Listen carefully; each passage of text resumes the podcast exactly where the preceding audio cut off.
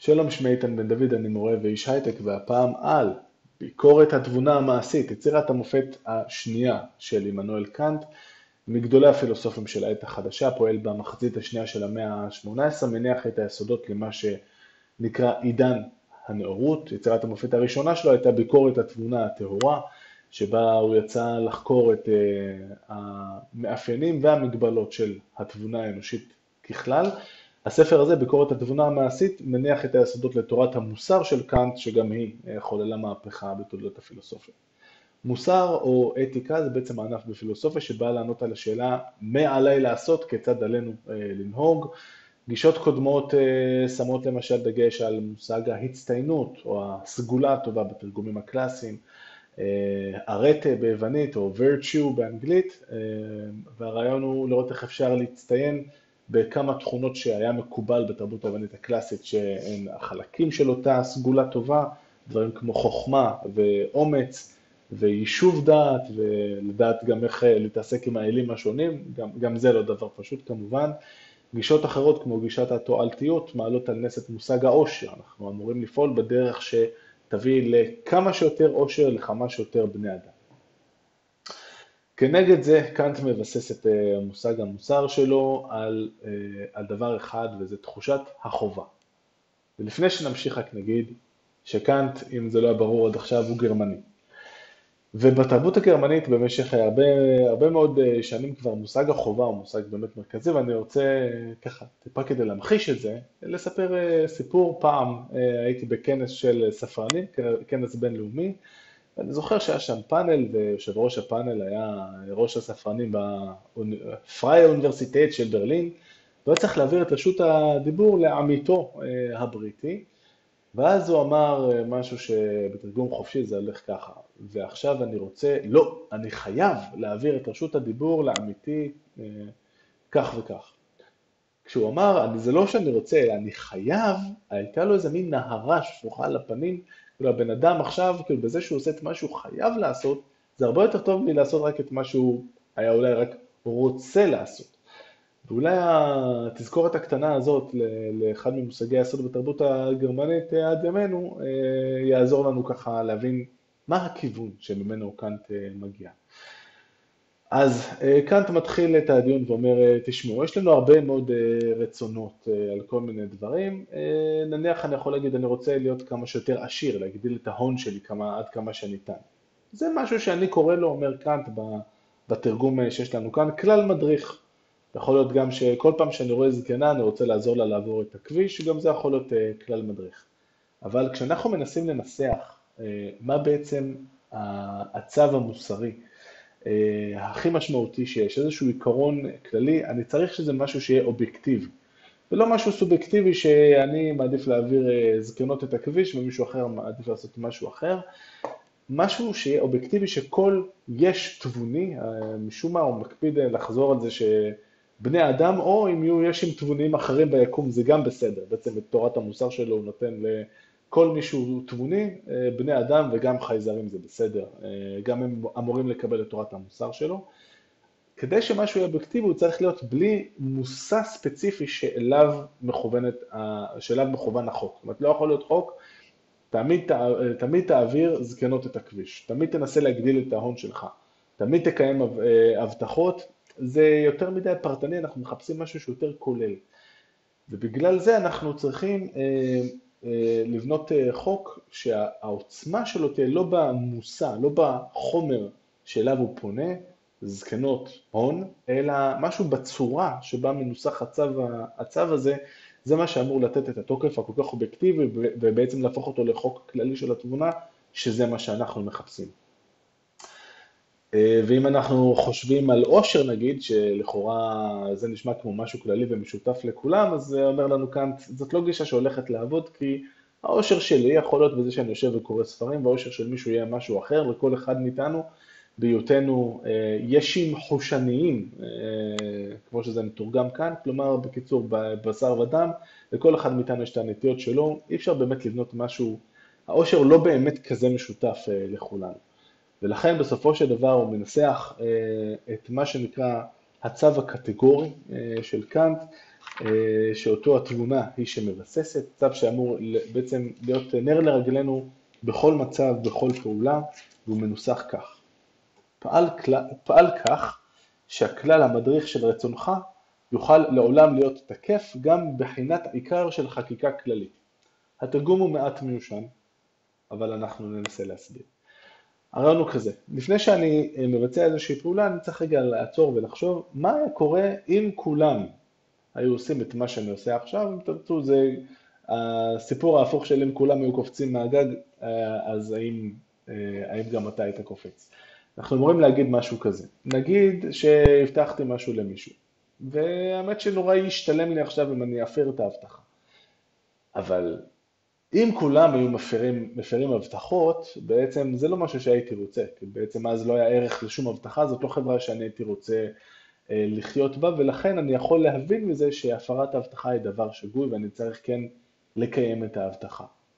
אה, אם אני רוצה להכניס קצת אה, כסף לכיס בלי שאף אחד ירגיש במכולת או משהו, אם אני רואה שהמוכר טעה ונתן לי את העודף הלא נכון, גם זה לא הייתי רוצה שכולם יעשו, כי כשכולם יעשו את הדברים האלה, משהו מאוד ישתבש בדרך שבה הכלכלה באופן כללי עובדת והאמון בין בני אדם, וזה לא מה שהייתי רוצה לעשות. בעצם אה, הרעיון הוא שיש לנו כאן אה, צו שאנחנו אמורים לפעול לאורו כל הזמן מתוך תחושה של חובה, כמו שאמרנו. עכשיו, האידאל היה שתמיד היינו עומדים בזה, בכל פעולה ופעולה היינו עוצרים, עושים את ההכללה הזאת וגם מצליחים אה, לעמוד בדרישה הזאת, אבל קאנט יודע שאנחנו לא מסוגלים באמת לעמוד בזה ב-100%, ופה צריך לומר, יש משהו מאוד ריאליסטי בגישה שלו, אנחנו נראה את זה חוזר גם בהמשך. אם היינו יכולים לעמוד בצורה מתמדת, זה היינו כבר נמצאים במה שהוא קורא לו קדושה. הוא בונה את מושג הדת, כמו שאנחנו נראה במונחים מעט אה, שונים והרבה יותר. אה, אנחנו בכל מקרה כבני אדם, יש עם חושניים, יש לנו את הנטיות שלנו ואת התאוות שלנו, זה בלתי אפשרי, אבל מה שחשוב זאת השאיפה, שתהיה שאיפה כנה לעמוד בתביעה המוסרית הזאת, בחובה הזאת, וכל עוד יש לנו את השאיפה הזאת, זאת אותה המידה הטובה שאותה אנחנו מחפשים, זאת הדרך הנכונה לחיות. השחרור, מ, אה, כשאנחנו פועלים בצורה הזאת, בעצם אנחנו משוחררים, משתחררים, מהנטייה שלנו כל פעם להכווין את הרצון שלנו לאיזה מושא ספציפי כזה או אחר. עכשיו אני רוצה אה, לגנוב קצת כסף מהצד, עכשיו אני רוצה איזה עוגת אה, קצפת שאני לא אמור לאכול, אה, כי, כי הרופא אמר לי לא לעשות את זה, וכן הלאה וכן הלאה. אם אני מצליח, ככל שאני מצליח, לפעול ככה שאני מתנתק כל פעם מהמושא המיידי נורא של התאוות שלי, של הנטיות שלי ושל התשוקות שלי, בעצם לאט לאט אני בונה לעצמי אוטונומיה. זאת אומרת, אני משתחרר מה, מה, מהמרדף הבלתי נגמר אחרי ההנאות של הכאן אה, ועכשיו, ואחרי המרוץ להשביע את הנטיות שלי, ואני בעצם משתחרר, ויש פה אוטונומיה ובעצם כאן מתכוננת בעצם האנושיות שבי ברמה הכי גבוהה. הרי חיה ברגע שהיא רואה משהו שבא, שבא, שבא, שבא לטוב, הולכת על זה, לא חושבת יותר מדי על החוקים הכלליים. החיות במובן הזה הן לא ישים תבוניים, אה, כמו, ש, כמו שקאנט תיאר את זה קודם. אנחנו יכולים להשתחרר מזה, אנחנו יכולים להשתחרר מה, ממרוץ העכברים הזה, שבו כל הזמן אנחנו ממלאים עוד תאווה ועוד תאווה ומשביעים עוד איזושהי נטייה. בעצם זאת הדרך שלנו להגיע למצב של חירות. וחירות בשני מובנים, אומר לנו כאן, יש, זה גם חירות שלילית וגם חירות חיובית. חירות שלילית במובן הזה של להשתחרר מהמרוץ הזה, ואנחנו כבר אומרים, שמים איזשהו, מנסים בהדרגה, לשים קץ למרדף אחרי הנטיות, ומצד שני, הרי מי חוקק את החוק הזה שאנחנו מדברים עליו? זה חוק שאנחנו הגענו אליו בעצמנו, כל, כל אדם בעל תבונה, אחרי שהוא יקרא את קאנט ויצליח להבין מה הוא רוצה, אה, אמור אה, להסכים, ואז אנחנו אלה שמחוקקים לעצמנו את החוק הזה, ובמובן הזה החירות הזאת היא גם חיובית. זאת אומרת, זה לא משהו שהוא רק בא נגד, אלא גם יש פה משהו שהוא מאוד בעד ומכונן בעצם את הטיפוס של האדם אה, שאותו קאנט היה רוצה לראות. הדגש הוא על הרצון שלנו שצריך להיות מכוון לחובה הזאת, לא על כושר הביצוע. אה, זה בסדר אם אנחנו לא נצליח אה, לעמוד בכל התביעות המוסריות שאנחנו אה, מציבים לעצמנו, כל עוד אנחנו באמת מציבים לעצמנו. ישעיהו ליבוביץ', שהיה אחד הראשונים שבעצם נחשפתי לתורה הזאת ממנו, אהב לדבר, להביא כל מיני דוגמאות מאוד קבועות, ואחד מהם, אחד מהם הייתה הרצון שלי לטפס על איזה קיר חלק. יכול להיות שזה שאני לא יכול להצליח, לא אומר שאני לא רוצה. ו... וזו דוגמה לזה שמבחינת קאנט הדגש צריך להיות על, ה... על ההתכוונות כשאני בא לעשות את המעשה, לעשות אותו מתוך חובה, והתוצאות פחות משנות. אה, בזמנו בסרטון אה, הזה הקבלתי את, אה, עשיתי הקבלה בין התורה הזאת של קאנט לבין מה שאומר אנטיגנוס איש סוחו בפרקי אבות, רק נזכיר, אנטיגנוס אומר, שאומר לנו אל תהיו כעבדים המשמשים את הרב על מנת לקבל פרס, אלא הבו כעבדים המשמשים את הרב שלו, שלו על מנת לקבל פרס, ויהי מורא שמיים עליכם. וכאן זה בדיוק הרעיון, ברגע שאנחנו פועלים מתוך חובה, זה הפעולה המוסרית. כל דבר אחר הוא אולי נחמד, ואולי גם לא, זאת אומרת, אם אנחנו עושים את זה בשביל את הפעולות שלנו לרווח אישי, או אפילו עושים עוול, ברור שזה לא מוסרי. אם אנחנו עושים את הפעולות ובדרך אה, אנחנו אה, אומרים לעצמנו, וואו, הזקנה הזאת שאני מעביר עכשיו את הכביש, אני מה זה אוהב אותה, היא שכנה שלי, היא כבר לא במיטבה, אני רוצה לעשות לה טובה, אז זה נורא נחמד, קאנט לא יגיד לנו לא לעשות את זה, זה בסדר, אבל אנחנו לא יכולים לקרוא לזה מעשה מוסרי. מעשה מוסרי לפי קאנט הוא רק אם אנחנו נורא מתכווננים למושג של החובה שמונחת עלינו, והיה לנו אפילו עדיף אם הזקנה הזאת הייתה מישהי שאנחנו בכלל לא מכירים. זה שהיא השכונה שלנו זה רק מפריע למהלך הזה להיות מוסרי, זאת בעצם אחת מנקודות המפתח של הביקורת אה, נגד קאנט כמובן. נקודה נוספת אה, שגם ציינתי אותה בעבר, אבל שווה פה להזכיר אה, שוב, מחשבה זריזה על הצו הקטגורי תראה לנו שאסור לשקר. כולנו רוצים להיות במקום שבו כולם משקרים, כמובן, אבל אז מה קורה אם אה, חבר שלי פה אה, דופק לי בדלת באמצע הלילה, ואומר, תשמע, יש פה מישהו שרוצה להרוג אותי, תחביא אותי ומהר, ואני מחביא אותו בחדר, ואז אה, דופק לי הבן אדם, אני פותח ואני רואה רוצח עם, עם שוטגן ביד, ואומר, שלום, אני נורא רוצה להרוג את החבר שלך. האם הוא כאן? ואני אמור להתעלם מזה שהחבר שלי אמר לי, רגע, אם הוא יבוא וישאל איפה אני, אז תשקר ותגיד שאני לא פה. אלא אני צריך לא לשקר, כי זאת החובה המוסרית שלי, ואם זה אומר שהחבר שלי צריך אה, ללכת לאלף עזאזל, אז בסדר, אני את החובה שלי מבצע. כמובן שבערך כל עולם הפילוסופיה התקומם אה, כנגד קאנט על הדוגמה הזאת, שאגב לא מופיעה בספר. אה, קאנט בעצם אומר, הטעות של, של מי שקדם לו בכל ה, מכל הפילוסופים הרבים שניסו להעמיד כללים מוסריים שלהם ולטענתו נכשלו, שכל אחד מהם חיפש את המושא הלא נכון. הוא אומר, זה כמו שבמדעי הטבע היה לנו את הפילוסופים הראשונים שדיברו על הערכי, הבסיס הראשוני, אם זה טאלס, אה, כמו שציינתי כאן, שדיבר על זה שהכל מים, או שיטות אחרות שאמרו שהכל אה, שכל, או הכל אה, אוויר וכן הלאה, אז כמו שהם חיפשו תמיד את הראשית באיזה משהו חומרי או לא, אבל זה צריך להיות הבסיס, גם אז בצורה דומה גם הפילוסופים שהתעסקו בנושא הזה קודם חיפשו את מושא שאם נתכוונן אליו יהיה בסדר והם פספסו בעצם את ההברקה הגדולה אה, לדבריו אה, של קאנט, שזה לבוא עם צו שהאובייקטיביות שלו, כמו שאמרנו, דווקא נעוצה בזה שהוא לא מנסה לבשש, לבסס איזשהו מושא ספציפי כמו עושר, כמו להעביר זקנות את הכביש, אלא משהו שרק הצורה שלו היא זו אה, שמאפשרת לו בעצם להפוך לחוק כללי ומחייב. אה, יש לנו ניסוח אה, קצת שונה אה, של הצו הקטגורי בהמשך, הציטוט הקודם היה מעמוד 33, למי שירצה לעיין בספר, אז בעמוד 69 יש לנו ניסוח מעט שונה. שאל את עצמך, הפעולה שאתה מבקש לעשותה, אם תעשה על פי חוק של הטבע שאתה עצמך חלק ממנו, האמנם היית יכול לראותה כאפשרית גם על ידי רצונך.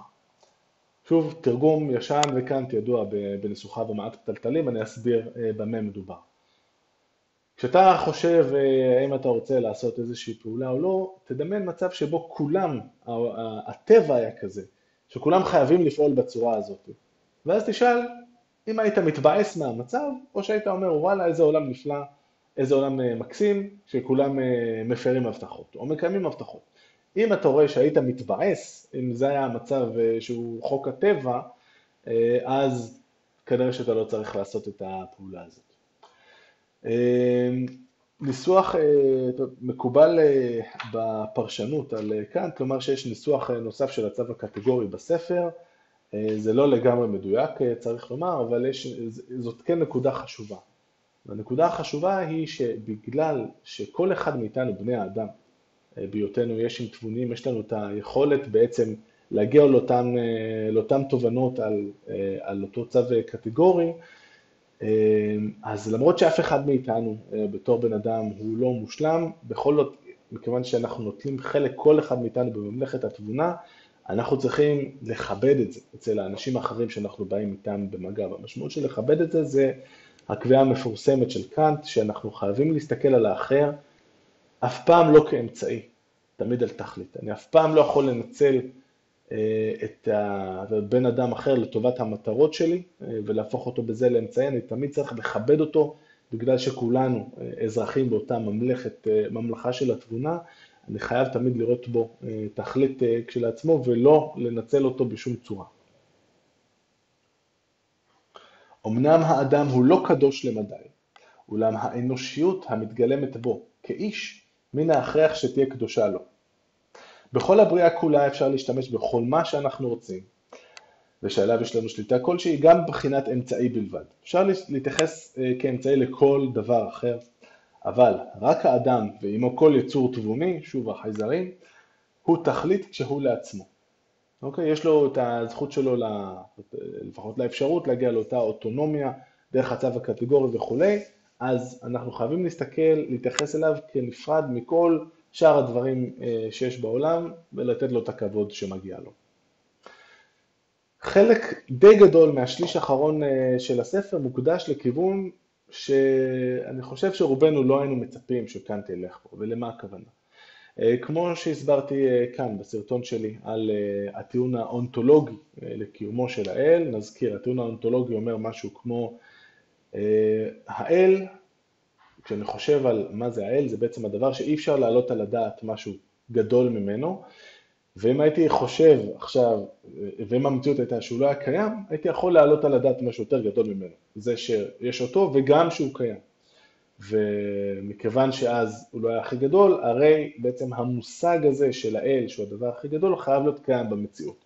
זאת גרסה מעט פשטנית ומאוד מהירה, הרחבתי עליה בסרטון כאמור, וראינו שההפרחה שם, את ההפרחה של קאנט בביקורת התבונה התהירה, שהוא קרא לרעיון הזה את הצורה בדרך שמאוד לא אופיינית לו גם, עם הרבה, אומרת, הרבה שמחה לעד ולעג, מה שאנחנו לא רואים אצלו כל כך הרבה, ולכן היינו מצפים שגם כאן תהיה, אומרת, א', אולי לא היינו מצפים לראות שם, כאן בספר הזה של ביקורת התבונה המעשית של המוסר, שום דיון בנושא, ולא כך הדבר.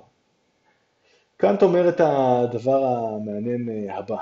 אומר, תראו, אנחנו אה, בעצם מצווים, אה, אנחנו, אני חשפתי את הצו הקטגורי, בסדר? אבל הצו הקטגורי בעצם, הוא, מישהו אחר גם יכול היה לצורך העניין לגלות אותו, ללכת בעקבותיו זה בעצם ה, ללכת ולנסות להגשים, לנסות להגיע לטוב העליון, לטוב הכי טוב שיש.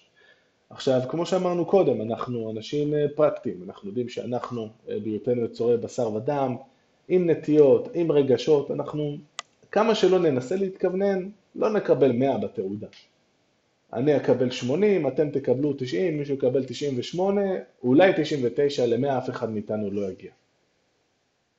אבל, אומר קאנט, אה, הצורך הזה להגשים את הטוב העליון זאת דרישה שהיא דרישה של התבונה, וחייב להיות משהו במציאות שיסדר את זה איכשהו, שבסופו של דבר זה יהיה משהו שהוא יהיה מן האפשר.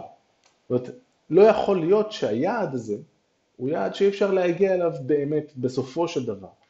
ולכן התבונה מציבה, זאת לא הוכחה, אה, אבל התבונה מציבה מה שהוא קורא לו דרישה, אה, פוסטולט אה, בלעז, לזה שתהיה הישארות הנפש, לזה שהקיום שלנו יהיה בסופו של דבר אינסופי, כדי שאחרי המון המון שנים, כמובן שזה לא ממש מנוסח ומוברר בדיוק איך, מישהו מאיתנו, אולי אפילו כולנו, כן נוכל להגיע למדרגה הזאת של לקיים את הצו הקטגורי באופן קבוע במלואו.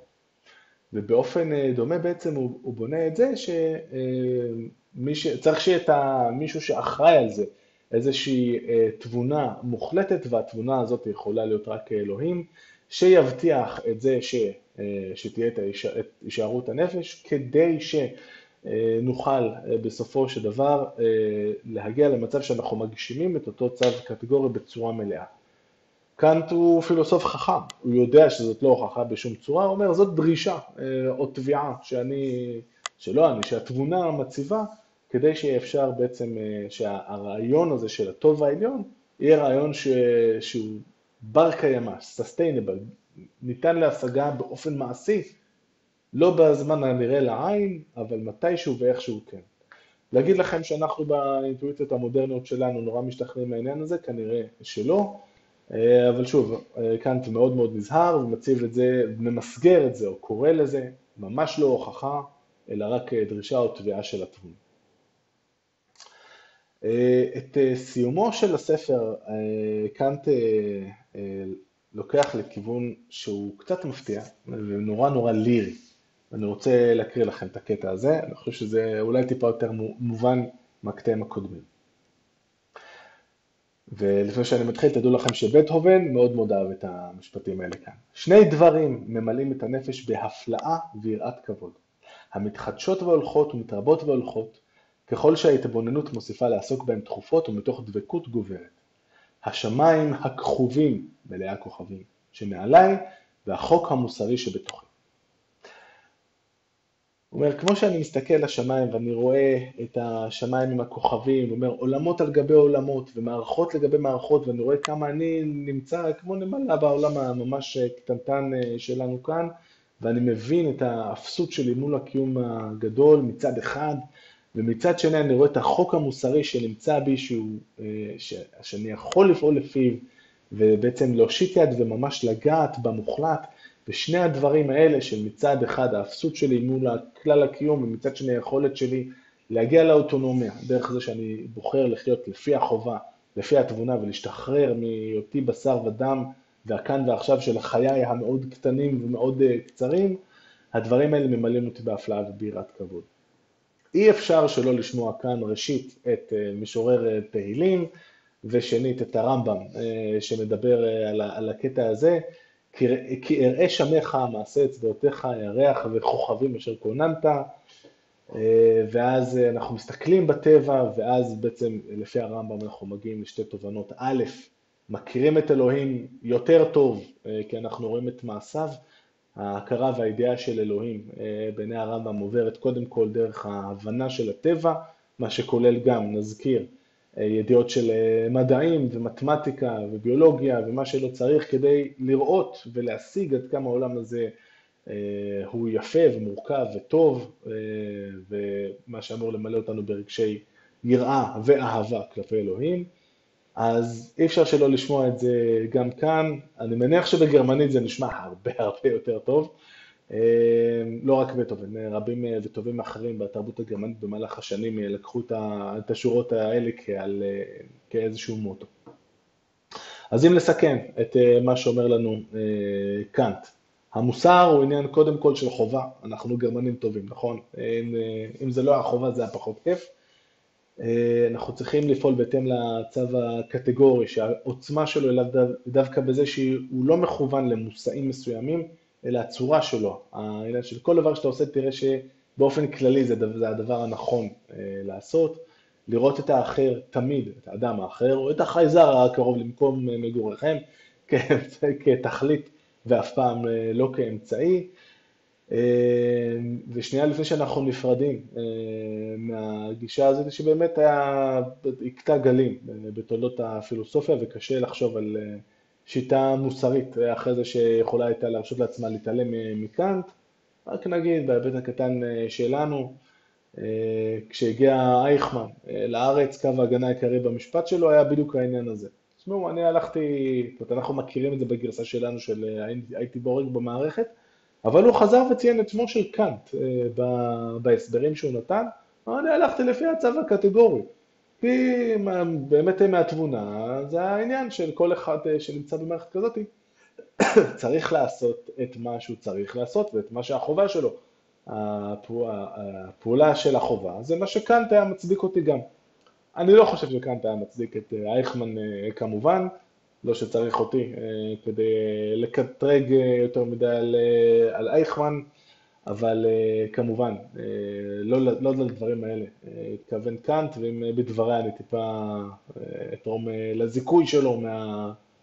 מהדברים המאוד לא הוגנים שאייכמן שפך עליו, אז, אז עשינו משהו. עד כאן להפעם, להתראות.